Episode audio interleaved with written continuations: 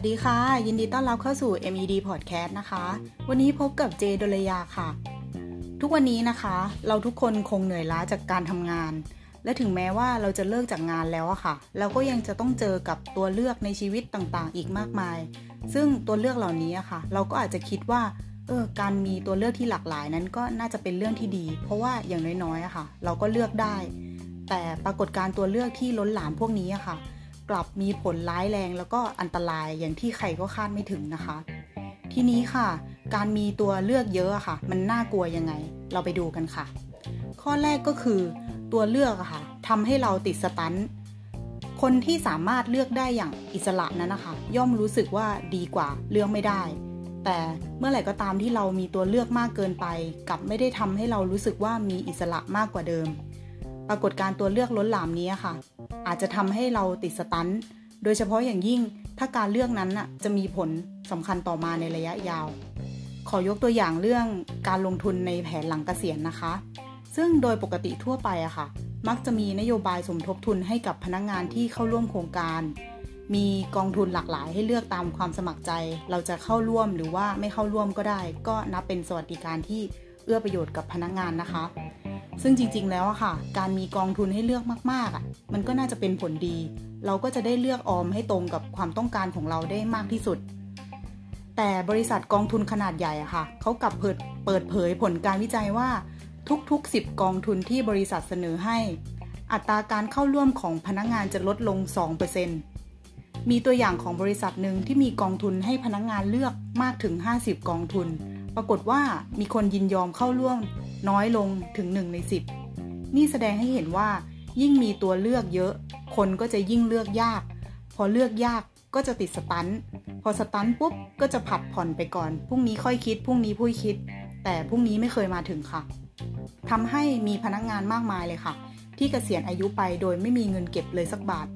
นี่ก็หมายความว่าการตัดสินใจมันยากมากๆจนหลายๆคนยอมที่จะสละเงินสมทบของบริษัทไปเลยทีเดียวข้อที่สองก็คือยิ่งเยอะยิ่งคาดหวังค่ะคือในสมัยก่อนนะคะถ้าเรานึกอยากที่จะซื้อกางเกงยีนเราก็คงจะตรงไปที่ร้านซึ่งทั้งร้านก็อาจจะมีขายอยู่แค่แบบเดียว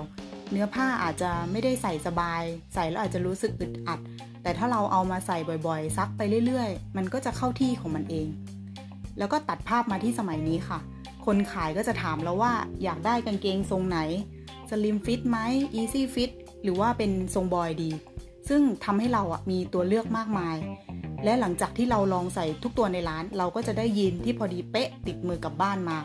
แต่ไม่รู้ว่าเพราะอะไรนะคะที่ทำให้เราอ่ะรู้สึกมีความสุขกับมันน้อยกว่าตอนที่เราซื้อยีนตัวแรก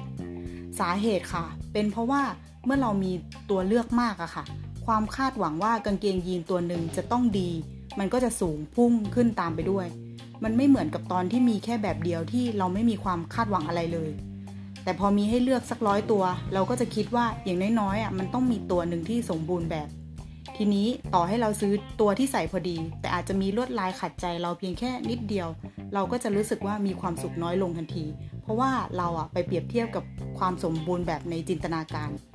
คนเราทุกวันนี้อ่ะค่ะแบกรับความคาดหวังเยอะขนาดที่ยังไม่ทันจะได้ไปเที่ยวด้วยซ้ำก็รู้หมดแล้วว่า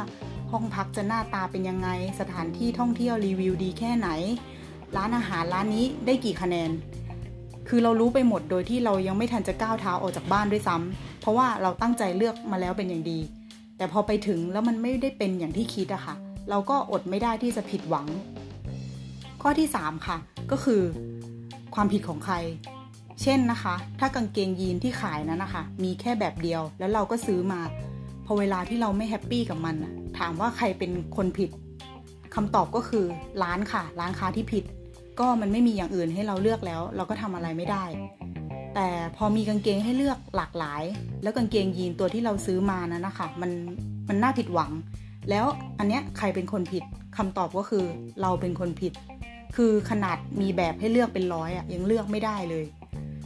สิ่งที่ทำงานเป็นงูกินหางกับความคาดหวังที่สูงจนเป็นไปไม่ได้อ่ะค่ะพอเรารู้สึกผิดหวังเราก็โทษตัวเองพอเราโทษตัวเองเราก็จะไม่มีความสุข